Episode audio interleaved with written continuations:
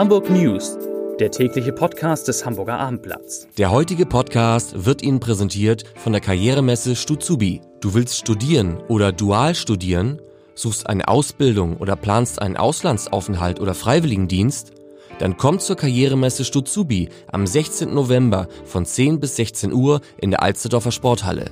Infos gibt es unter stuzubi.de.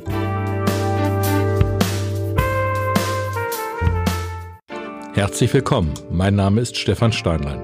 Heute sind wieder drei tolle Kollegen zu Gast im Abendblatt Podcast Studio. In den Gesprächen mit ihnen wird es um Wohnungsbau auf dem kleinen Grasbruch gehen. Das ist dort, wo einmal das olympische Dorf hätte stehen sollen.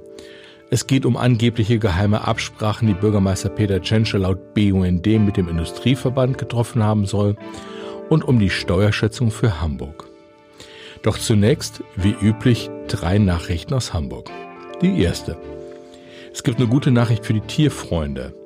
Das umstrittene Tierversuchslabor LPT in Minenbüttel schließt seinen Standort ähm, in den nächsten Wochen. Das ist nur einer der insgesamt drei Standorte, aber immerhin. Die zweite Nachricht. Die Zahl der Kinder, die in Kitas ganztägig betreut werden, ist gestiegen, zum wiederholten Mal. Das geht aus einer Information des Statistischen Landesamtes hervor.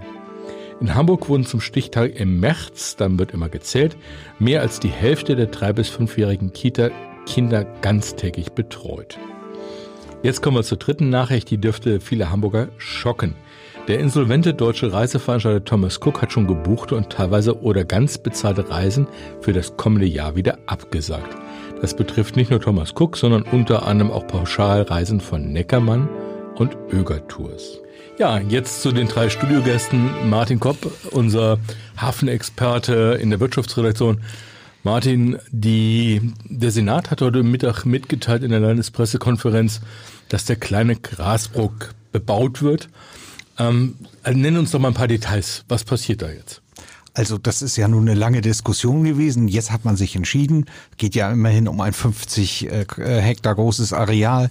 Ähm, und der, der Kompromiss oder das Problem war ja immer, dass wir sowohl dort Hafenwirtschaft haben, als auch jetzt dort Wohnen entstehen soll. Und das jetzt zusammenzubringen, war nicht ganz einfach. Darum hat man also jetzt einen größeren Riegel mit Gewerbebebauung dazwischen gesetzt. Und es soll aber eben nördlich davon, also direkt am äh, Elbufer, ein großes Wohngebiet entstehen. Das heißt, ich muss mir so vorstellen, auf der einen Seite am Elbufer hast du die Häuser mit den Wohnungen, dann kommt wie so eine riesige Lärmschutzwand, kommen Betriebe. So Und das ist, ist die, die, die Lärmschutz dann vor den eigentlichen Hafenbetrieben. Genau. Genau. Und das heißt, damit will man nachher auch verhindern, dass im Endeffekt irgendwie neue Bewohner dieses Gebietes klagen und so vielleicht irgendwie äh, zu Einschränkungen für den Hafenbetrieb kommen. Genau. Also das ist äh, das ist die äh, Grundbedingung, die man eben hatte, um überhaupt das beides in, ein, in Einklang zu bringen. Das ist nicht ganz einfach, Industrie und Wohnungen in, in, in Einklang zu bringen. Immerhin sollen 3000 Wohnungen dort entstehen. Man muss auch man muss auch sagen, es ist wirklich schönste Lage. Das ist irgendwie, ähm, wer sich erinnert, es wäre da gewesen, wo das Olympische Dorf gestanden hätte, wo das genau. neue Olympiastadion hingekommen wäre, also unmittelbar an der Elbe, schräg gegenüber von der Elbphilharmonie, also Top-Lage. Klar. Wann, wann wird's denn losgehen? Ja, also äh, das ist ja natürlich ein Projekt, das sich über viele Jahrzehnte hinziehen wird, aber man will schon in der kommenden Legislaturperiode anfangen zu bauen, also 2024 Baubeginn, sofern dann alle Beschlüsse da sind. Und sofern die Verträge mit der Hafenwirtschaft unter Dach und Fach sind. Die sind also noch nicht unterschrieben. Die sind noch nicht unterschrieben, denn die Hafenwirtschaft muss ja umziehen. Und da, dadurch, also sagen wir mal, sie muss zusammenrücken und dadurch muss einiges umstrukturiert werden. Zum Beispiel haben wir da eine Autoverladung, eine relativ große. Die Autos, die standen da bisher kreuz und quer auf der freien Fläche, die sie jetzt räumen muss. Dazu soll jetzt über äh, ein 200.000 Quadratmeter großes äh, äh, Parkhaus entstehen mit, mit, mit sechs Geschossen, wo diese Autos dann übereinander gestapelt sind, die dann ne, später verladen werden. Aber im Endeffekt heißt das doch irgendwie, der Senat, der aktuelle, hat eine Willens Willensbekundung von sich gegeben. Ob das nachher in der nächsten Legislaturperiode ab März überhaupt noch Bestand hat, weiß man auch nicht kann man eigentlich nicht zurückdrehen. Ich meine, die Grünen haben bis zum Schluss dagegen äh, gewettert, aber sie haben ja diesem Kompromiss jetzt zugestimmt. Aber die Grünen, Entschuldigung, wenn ich hier unterbreche, aber die Grünen ähm, sind zumindest mal nicht begeistert. Die CDU lehnt es ab, weil sie es gerne äh, für eine industrielle Nutzung hätte. Äh, und wir wissen nicht, wie das im, im Februar dann irgendwie am 23. Februar ausgehen wird. Ja, sicherlich, aber ich glaube, ich glaube nicht, dass, dass man das nochmal wieder umdreht. Das kann ich mir fast nicht vorstellen. Klar, du hast äh, sicherlich recht.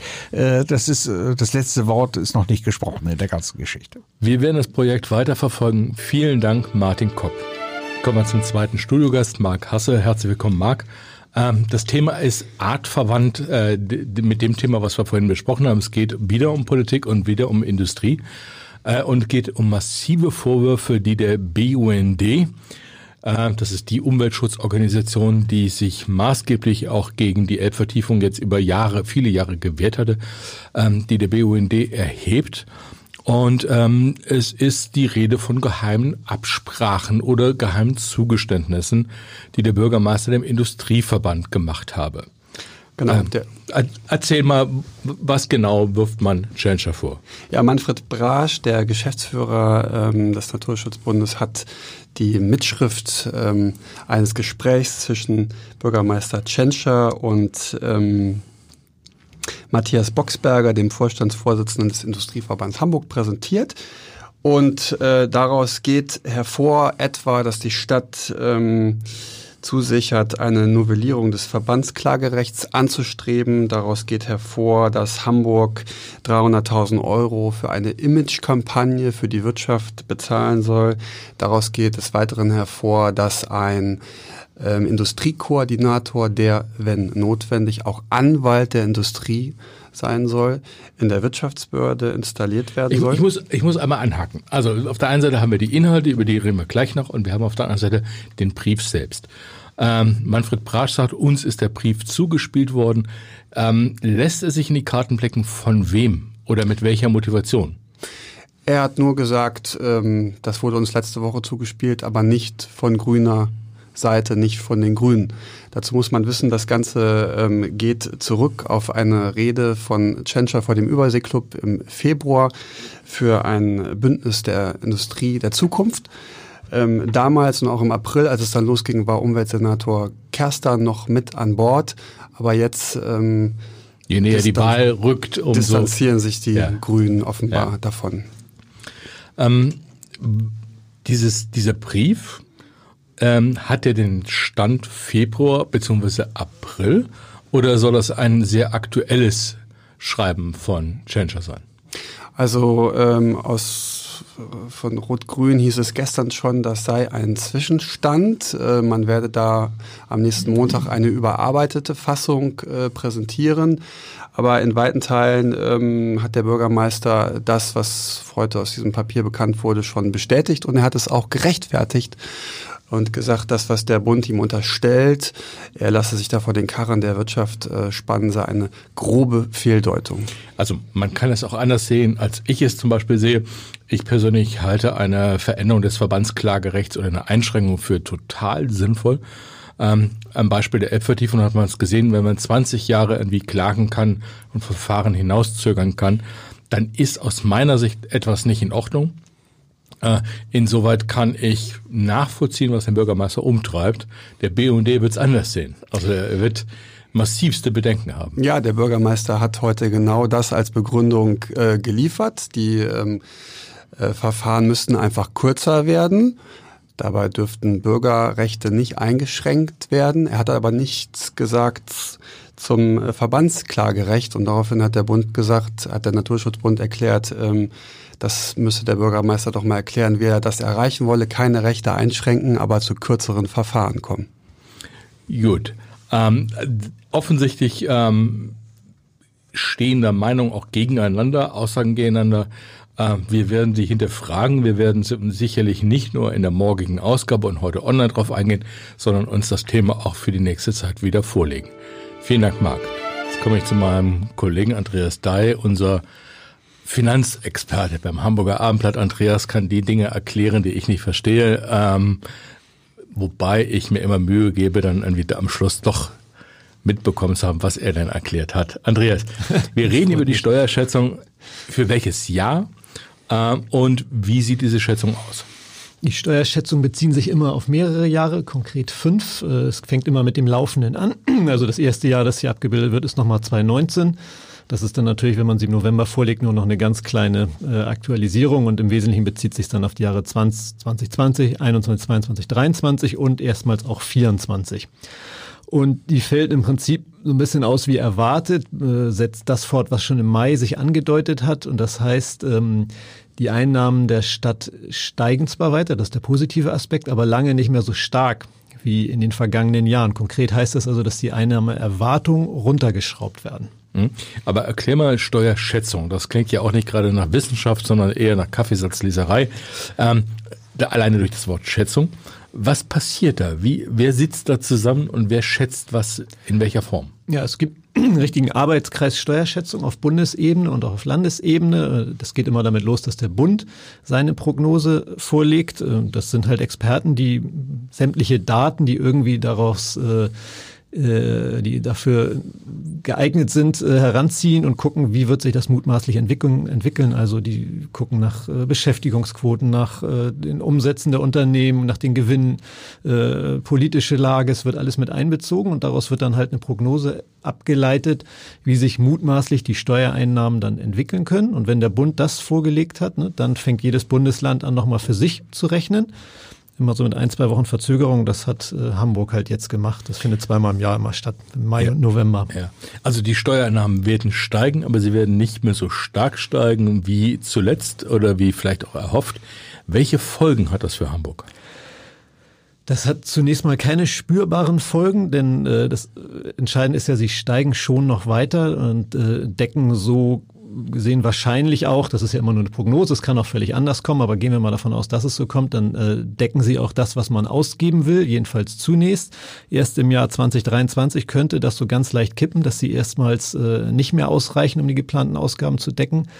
Dann kommt aber das ins Spiel, was ähm, der Finanzsenator immer so schön äh, umschreibt mit dem Wort Konjunkturposition. Also Hamburg hat eine ganz eigene Haushaltssystematik, die vereinfacht sagt, wir haben einen klaren Plan, wie viel Geld wir ausgeben wollen auf Jahre hinaus schon. Und wenn wir mehr einnehmen, dann legen wir es quasi zurück in diese Konjunkturposition. Und wenn dann irgendwann mal eben die Konjunktur einbricht und wir haben weniger Geld, können wir daraus was entnehmen. Und weiß so, man, wie viel in diesem Sparstrumpf irgendwie jetzt drin ist? Ja, da sind ähm, jetzt so 3,6 Milliarden und das wächst noch auf auf äh, knapp 5 Milliarden nächsten Jahre. Das heißt, da ist ein riesiger Puffer, aus dem man sich bedienen kann ähm, der aber letztlich nichts anderes bedeutet, als die, dass die Stadt dann trotz der Schuldenbremse in dem Moment, wo die Einnahmen einbrechen, doch Kredite aufnehmen kann, weil sie eben die Jahre vorher ähm, viel mehr Geld eingenommen hat, als sie eigentlich ähm, erwartet hatte. Könnte man denn nicht das Geld, du sprachst von fünf Milliarden, die da jetzt äh, vorhanden sind, nutzen, um Kredite zu bedienen?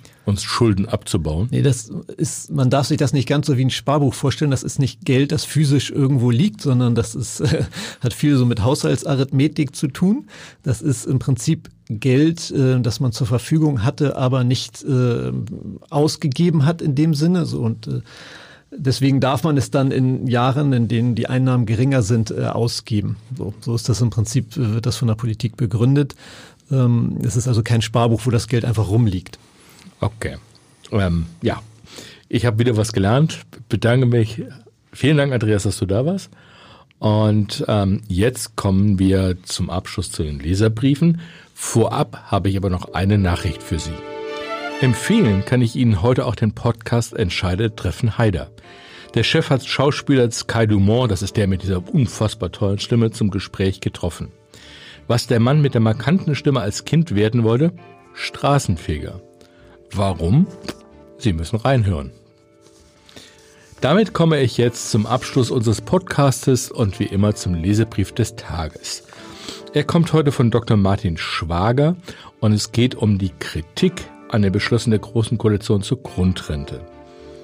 Herr Schwager schreibt, wie kann man den mühsam errungenen Grundrentenkompromiss als groben sozialpolitischen Unfug bezeichnen? Es geht hier nicht um die Verteilung von Luxus, sondern um eine Basisabsicherung im Alter.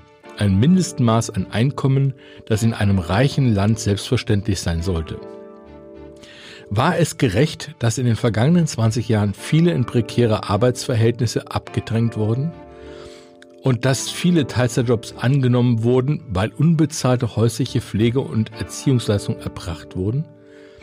Die Höhe der Löhne, schreibt Dr. Schwager, und vermehrte Tarifbindung ist wichtig, aber sie liegt nicht in der Hand der Politik und wenn, käme sie erst zukünftigen Generationen zugute. Der jetzige Kompromiss zur Kontrende ist sicher verbesserungsfähig, aber ein wichtiger Schritt in die richtige Richtung. Damit verabschiede ich mich für heute und sage Tschüss.